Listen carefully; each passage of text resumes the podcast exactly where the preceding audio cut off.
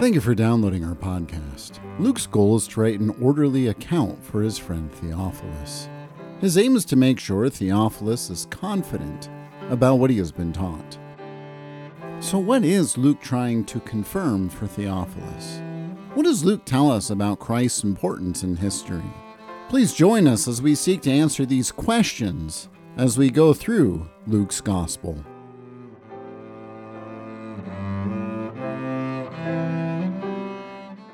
The time has come, as the Apostle Paul says in Galatians 4, verse 4. You know, the fullness of time is a language that he used, like the completion of time is a force of that language. And it's in the completion of time or the fullness of time, the intention of God's timing, he sends Christ. And so here we are in Luke's gospel, basically the moment we've been waiting for the public debut of Jesus Christ. Now, the thing that's somewhat significant in the backdrop here is when we think of the historic context of Rome, what we say is Pax Romana, right? World peace or Roman peace, where there's an arrogance in terms of the Roman mindset of what Rome has accomplished as an empire is true peace on earth.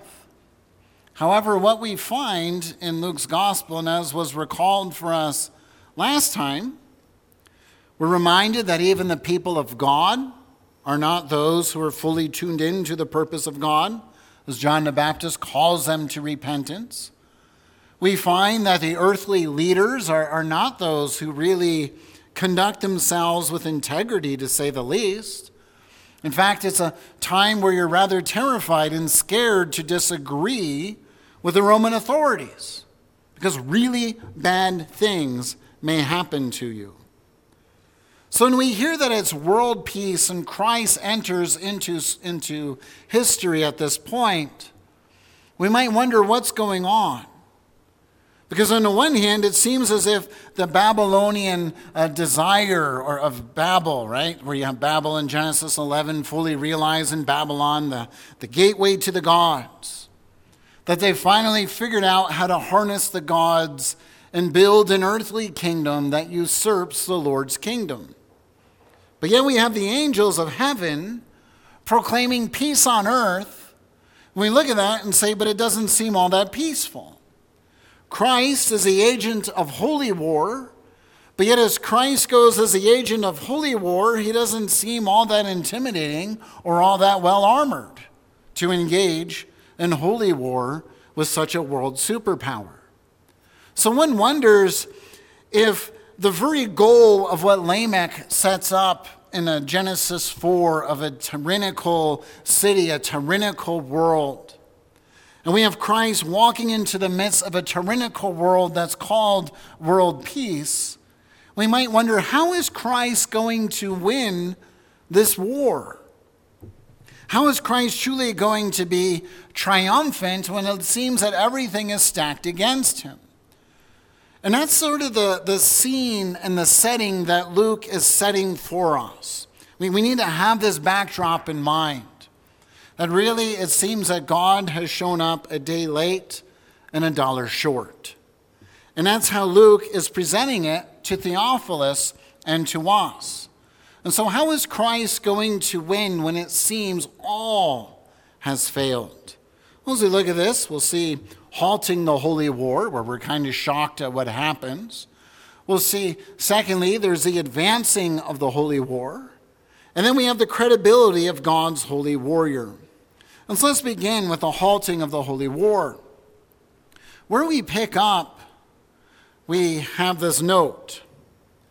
And we have this note that Luke tells us, and he doesn't shy away from the historic context and reality of this. He really doesn't. And he talks about the reality of what John has done. Remember, John, the forerunner to the Messiah, his goal was to be the prophet along the lines of Elijah, the Reformation prophet, proclaiming life, proclaiming judgment, proclaiming war, that, that the, the Messiah, the day of the Lord, was right around the corner. That's, he's the agent of reformation, the agent of new life, the agent who is presenting the significance of the Messiah bringing the day of the Lord in judgment. And we think about this one who comes to bring the day of the Lord. Well, we've already seen the angelic army in Luke 2, verse 14. The angelic army reveals themselves to the shepherds in the field, not to Roman soldiers, but to shepherds in the field. And they proclaim peace on earth. Again, it's that reminder what's going on? Elijah like prophet preparing the way for the Messiah. You have the myriad of angels, a heavenly army that could simply attack at a mere command, and the whole war is over. But that doesn't happen.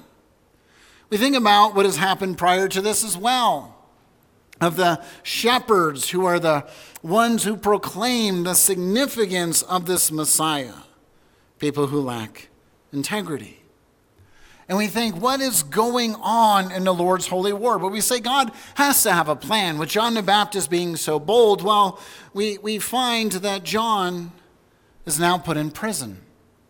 So the very forerunner to the Messiah who's going to proclaim the kingdom is silent. And why? is he silent? Because he's really one who just fades away from memory at this point. We, we don't hear of John the Baptist in Luke's gospel again until Luke 7, verse 20. And even there, when, when John speaks, it's not John directly speaking, it's his disciples speaking, communicating that John the Baptist, a prophet before the Messiah, is having a faith crisis and wondering who is Christ. You claim to be the Christ, here I am in prison. You're the one who brings victory. Here I am in prison. Where's the victory? Where's the holy war? When is this going to happen? So in Luke's gospel, this is a question he wants us to wrestle with. What does this look like? What is Christ doing? What, what is the mission of Christ?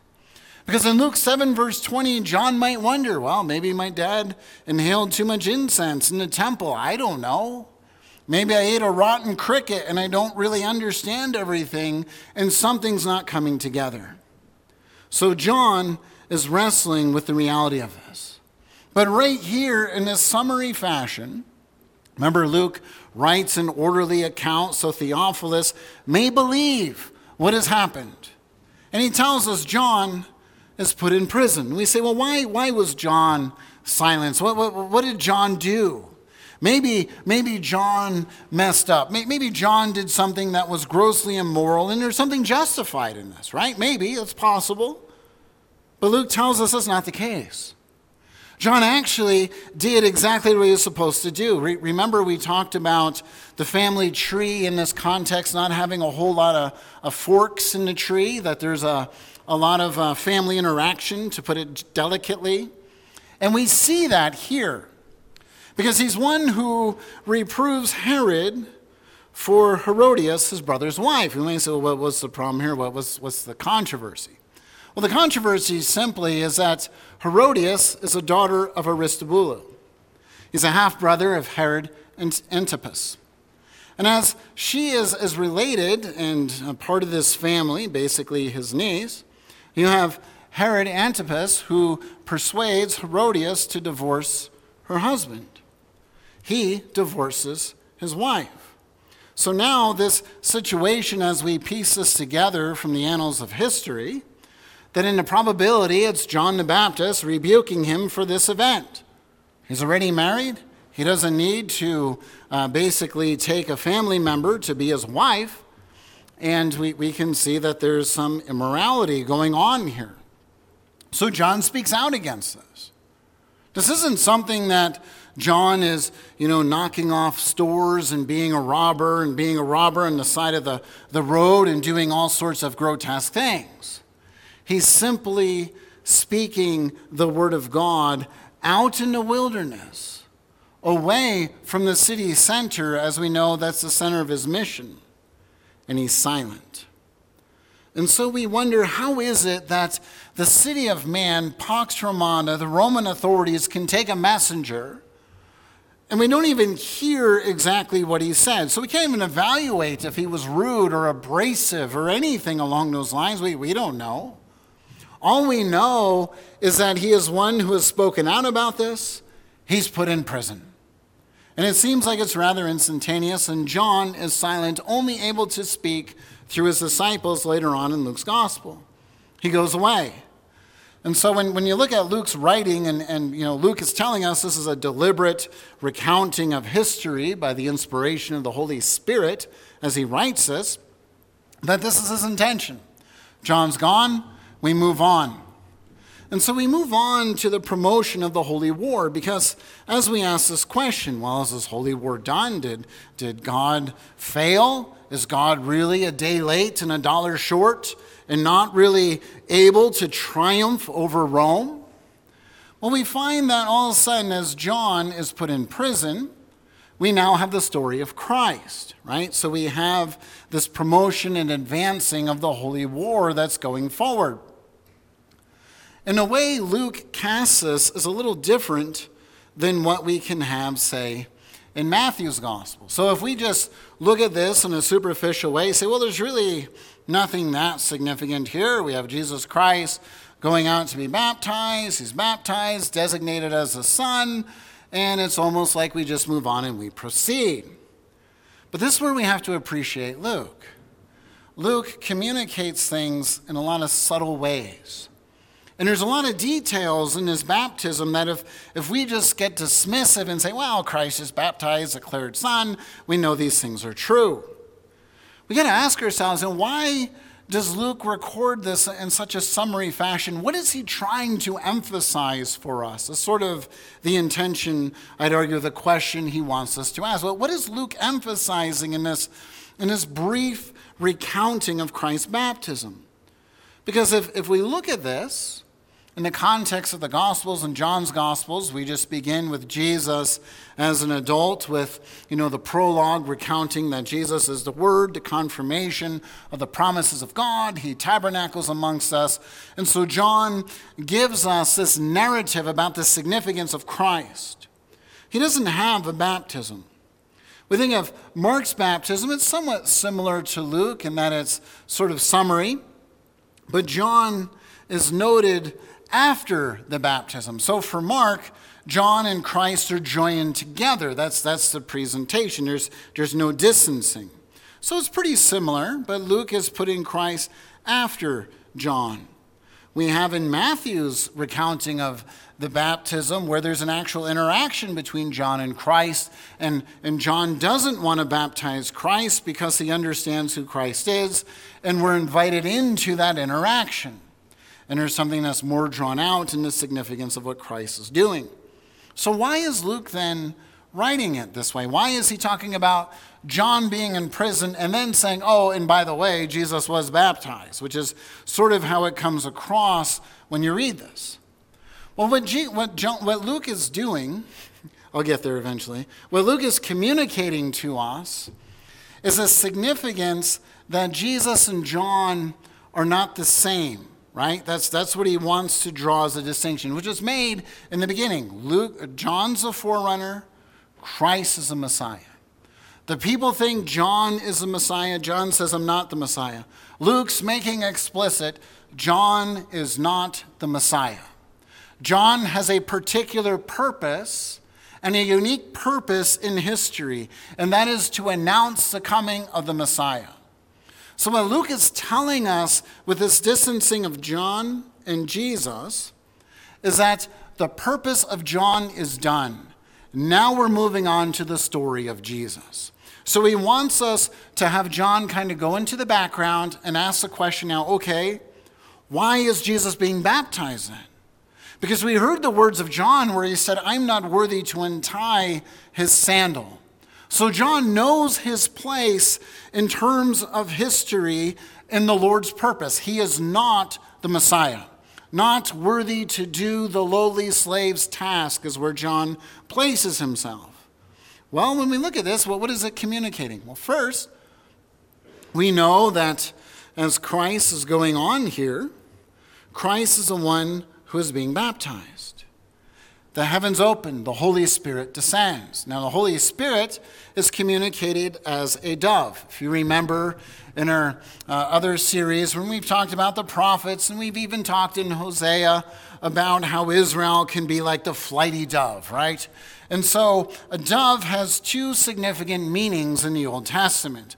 First meaning is Jonah, the, the play on Jonah, where he travels around, he's a little flippant, he keeps going away from the Lord. He's this foolish, fluttering bird, right? That's the communication of a dove. A dove is not an eagle. An eagle is, is proud, it is deliberate, it is a, an animal that can snatch out birds out of midair with, with precision.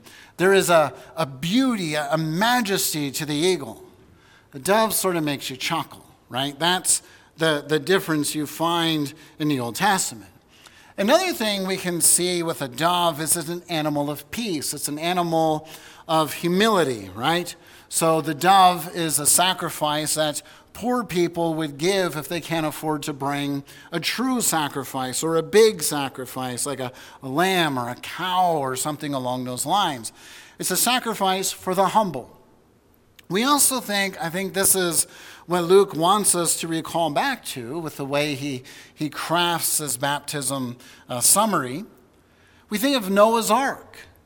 And when Noah sends out the dove, it's a sign that there's peace on earth, right? The waters have resided, that the Lord is recreating this world. When you look at the flood narrative and the creation narrative, you see a recreation event with the echoes of the language of Genesis 1 and 2, and the echoes of the waters coming down and the waters receding. And so the dove is this bird of peace, a bird of reconciliation. And so, what is communicating here is something significant about the Lord's holy war. So, when we ask the question, like, wow, it seems like God has shown up a day late and a dollar short, what is going on? There's a subtlety in what Luke is communicating to Theophilus, saying, Theophilus, as a Roman official, you have assumptions about war. And for you, war is much like what we would say today it's a show of force, isn't it? right? You don't want to put wimpy things up on the front lines. I mean, you want to be intimidating. So, like I've said before, with the war horses, and you have the soldiers mounted on the horses, these are majestic beasts. These are animals where the rider's holding the animal back and they're putting on their poker face and they're showing that my horses are ready to go to war, right? So it's intimidating, it's scary, it's frightening and you want the other army to psychologically be crushed when you're lining up. That's the mindset of warfare. You don't have fluttering doves fly out over the other army, do you? That's, that's laughable. That's silly. That's what the Lord's doing. He's communicating that Christ is not engaging in conventional holy war. Christ is coming as a humble servant equipped in the power of the Spirit to secure the true peace between heaven and earth, between God and his people. That's the mission of what's being communicated here. And so Luke is saying, put aside what you understand of conventional warfare, of, of frightening intimidation, and understand the mission of Christ. He's not going to Jerusalem to take up arms. He's not going to Jerusalem to engage in holy war. He could have sent his angelic army in Luke 2. That could have already manifested itself. But that's not the holy war. It's Christ being equipped in the Spirit to suffer unto glory, to suffer in the city that kills its prophets, as he mentions and goes on to say in Luke's gospel. But we also have this declaration in this baptism that we can't minimize. The declaration of who Christ is You are my beloved Son. With you I am well pleased. Now, there's a significant reference here that goes back to Genesis 22, where you think of Abraham sacrificing his son, right? And the Lord interrupts that. And you have the angel of the Lord who stands there as one who tells Abram that he's not to engage in this task.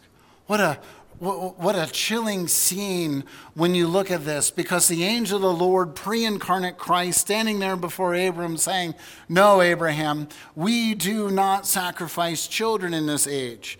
This child is not good enough to be sacrificed. And so there's that declaration. Here's the angel of the Lord standing there providing another sacrifice, who is here being baptized to be sacrificed by his father when Abraham receives a call to go up to that dreaded mountain, What does the Lord say to him? Take your son, the son that you love, your only son, right? And so it's sort of this chilling, dragging out telling of the story. But the declaration that's made here is that Christ is the one who's going to fulfill this mission. This is why, after we have the genealogy, we move to the temptation of, of Christ. Satan wants to challenge this claim. Are you really the good son? Is your father really good? Look at you. Look at how your father treats you. This is a good father, right? That's what Satan's doing to Christ. So, this is a declaration that Christ is the one who is laying down his life as a perfect redeemer. But going on, then, we say, okay, so we hear this. And we think about these heavens opening up and this declaration that's made. And we say, the Holy Spirit coming down. What, what's really the significance of this? This is communicating to us two significant things. The first thing it's communicating to us is the echo back to the flood. Remember, I said the dove, bird of peace, where flies back to Noah, recalling that the heavens opening up is almost a direct echo of Genesis 7, verse 11, where the heavens are open, the floodwaters come down, and the Lord delivers his people. So there's this picture of deliverance and judgment that's going on there, the wrath of heaven opening up. We can think also of Ezekiel 1 we think of the opening of the heavens, and we have there, uh, we have these visions of heaven that are poured forth, giving Ezekiel insight into the Lord's intentions, not only warning for Israel, but what's going to happen in the future in the promises of God. But we think of this also where John uses this language in Revelation 19, verse 11, where the heavens are opened up and you have Christ riding out in glory as a triumphant one to, on the one hand, vindicate and raise up his people and fight their cause and to put down those who are the oppressors of his people. So, what do we make of this? Well, what Luke is, is communicating to us, on the one hand, we can say, well, it's just a dove, it's a guy being baptized. I don't know what's significant here. But Luke's saying, Theophilus, let's look deeper in the text. What is significant here? And it's for Theophilus, lovers of God, us who ultimately embody this name, to think wait a minute, this is about Christ being conscious of his mission, fulfilling this mission. So it's a consciousness of Christ moving from suffering to glory. But the heavens opened up is also communicating to us Christ is going to endure the wrath of the Father that we have Abram not being able to inflict. The Father is going to inflict this on his Son, so we will have life. But it's also communicating to us the ultimate judgment of what John the Baptist has communicated. So, this movement of suffering to glory, we do not serve a weak Messiah. We serve a Messiah who has suffered. We serve a Messiah who has suffered perfectly to the point of death, endured the wrath of God, so we have life. And he is also a Messiah who comes and brings his people together so that we have life. And so it's communicating that suffering to glory and the reality that the day of the Lord will be manifested on Christ, enduring the Lord's wrath, and he is the one who will also bring the day of the Lord at the end of time heaven and earth converge together in Christ in this moment as he is engaging in holy war against the serpent seed. So we say, okay, well, how do we know this warrior is credible? When we look at this genealogy as it goes on, because again, you look at this, say, uh, what is Luke doing here? You know, you think of Matthew's genealogy. So Matthew and Luke each have a genealogy of Christ. Very briefly, Matthew uh, puts a genealogy together of six sevens, right? So there's a series of uh, 14 generations. He arranges history to remind us that God walked with Israel through the high times, through the low times, and the implication is Jesus is that seventh seventh. Uh, so he's going to bring us into the ultimate age of rest.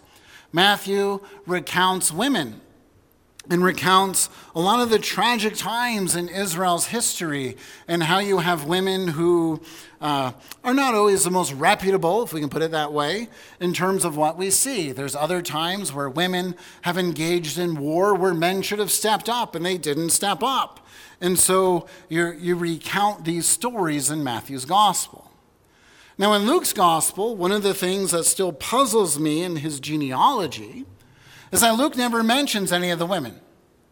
Uh, the names, we don't know all the names. We don't know all these individuals. We can kind of go and we can piece some things together, but we don't know all these names. And, and the reason why I call your attention that there's no women mentioned is because in Luke's gospel, women become very significant. And you got to understand the context of this.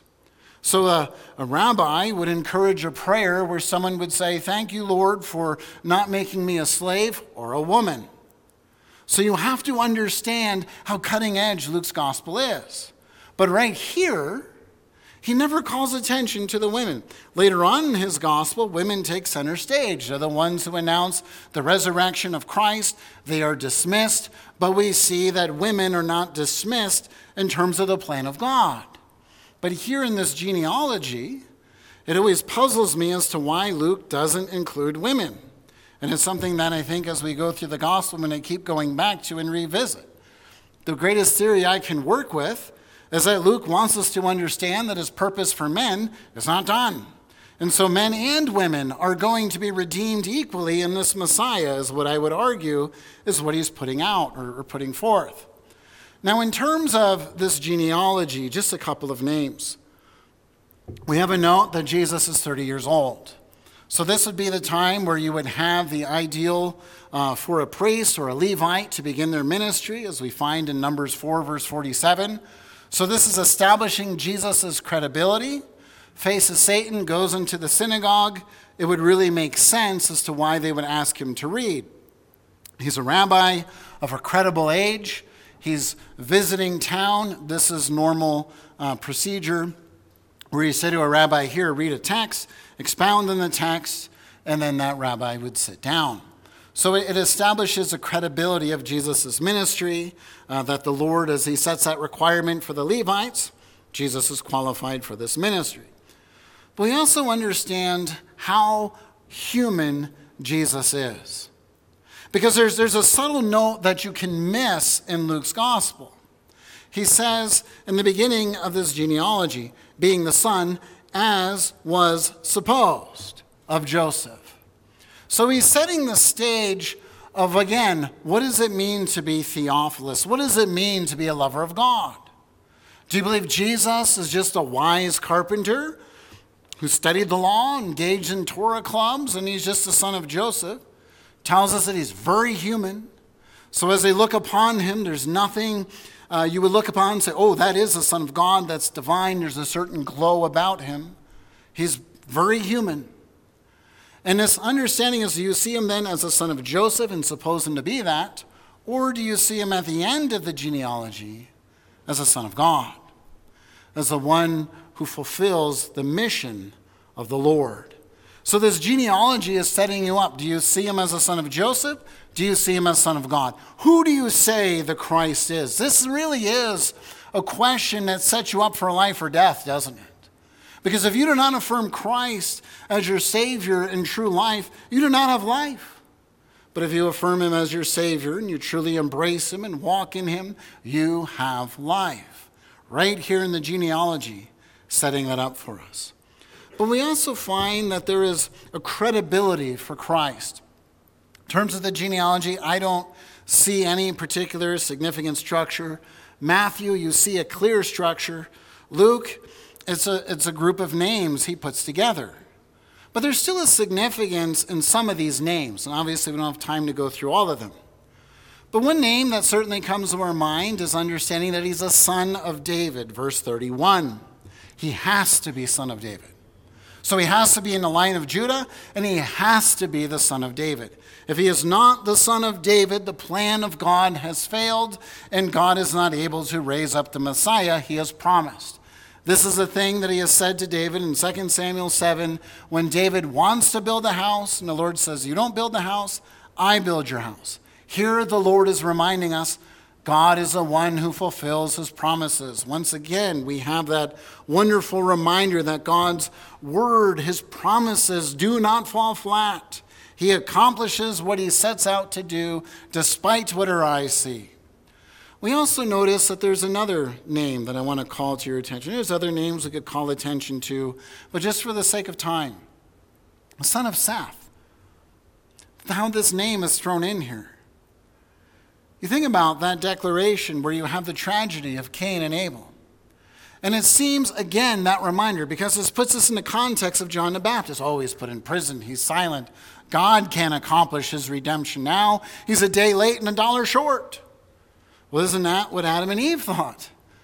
The seed of the woman who's supposed to continue the line of the woman, Abel, is one who is silenced by his brother. But yet the Lord says that even his blood cries out to him, that the Lord still hears his testimony. It's the assurance that yes, his life matters, but what is more, God is faithful to his promise again, that he raises up another child and another son who's going to accomplish and fulfill and continue the lineage of the woman. God's promises do not fall flat. And then he ties it directly back to Son of Adam. Son of God. If Christ is not the last Adam, we are a people who have no hope. If Christ does not fulfill and take away and overturn the precedent of the first Adam, we have no hope. This is the significance of the Apostle Paul identifying Christ not as second Adam, but as last Adam, eschatos Adam, the one who brings us into the ultimate glory, confirming the promises of God. So we look at this genealogy, you may say, well, what's the point? Well, the point is Jesus, truly human. God's fulfilled his promises. God has been faithful. The seed of the woman has been maintained throughout history despite all hope. Christ is the last Adam, Son of God, who has accomplished the mission that God has set out for him to do. And so again, Luke is saying to us, Who do you say the Christ is? Son of Joseph, son of Adam, son of God, last Adam, eschatos Adam, who overturns the previous precedent. So we return then to our question How is God going to win this war when, in our human perspective, it seems he has failed before it has even begun. Well, the answer is simple. We got to stop looking at it from a human point of view. This is what he's telling Theophilus. Stop looking at the war from a view of a Roman citizen or an American or whoever, that it's all about a show of force. That's not the, the real fundamental problem. The fundamental problem is not out there, the fundamental problem is not other people. The fundamental problem is there is a problem of sin that leads to death and despair and leads to hopelessness, right? That's the problem of the common curse. What is the hope? The hope is that Christ, as the last Adam, has to go and overturn that previous precedent of death, and he has to suffer unto glory so we can have life. And so, with John the Baptist being the one who is silent in prison, God didn't forget about him. He is not forsaken, he has served his mission. Here we look at Christ in his public debut. Christ is serving his mission and engaging in holy war. It's not violent. This is what the disciples themselves have problems with. But it's a suffering unto glory. And it's a reminder that as we walk as sojourners through a dangerous world, that we know that from our point of view, we can also get to a point and say, well, have the forces of Satan, the forces of sin been fully eradicated? From our point of view, we'd say, well, maybe not. But the reality is, as I've said before, God's working in the context, working out his redemptive purpose in the context of a fallen world.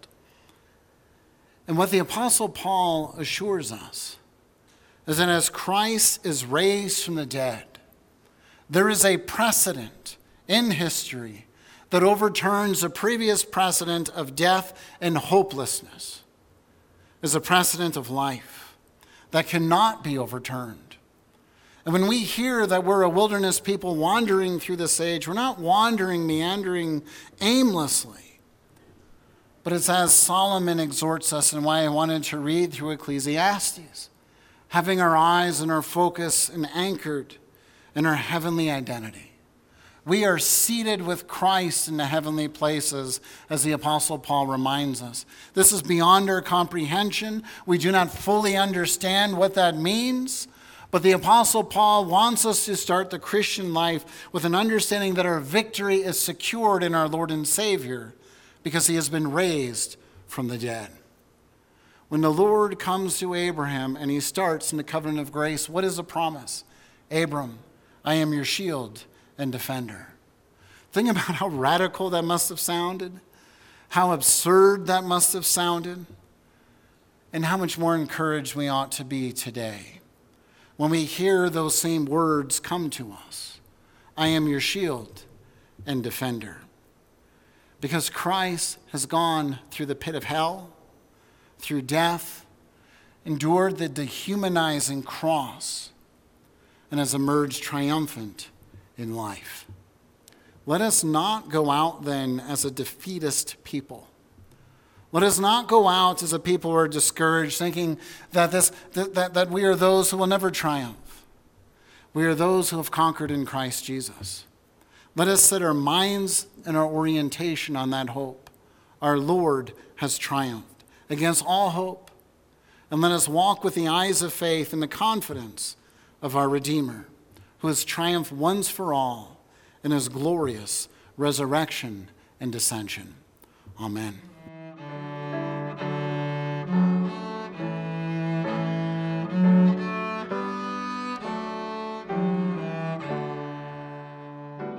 Thank you for listening to our sermon. We hope and pray that our sermons encourage you as you sojourn on your Christian walk. If you have any questions about our church, please contact our pastor through our webpage urcbelgrade.com. That is urcbelgrade.com. We also have many sermon series archived and available for download on our website, urcbelgrade.com. Most of all, we would love to see you join us in our Christian sojourn by being part of our church. Until we meet again, may the Lord's blessing and peace be upon you.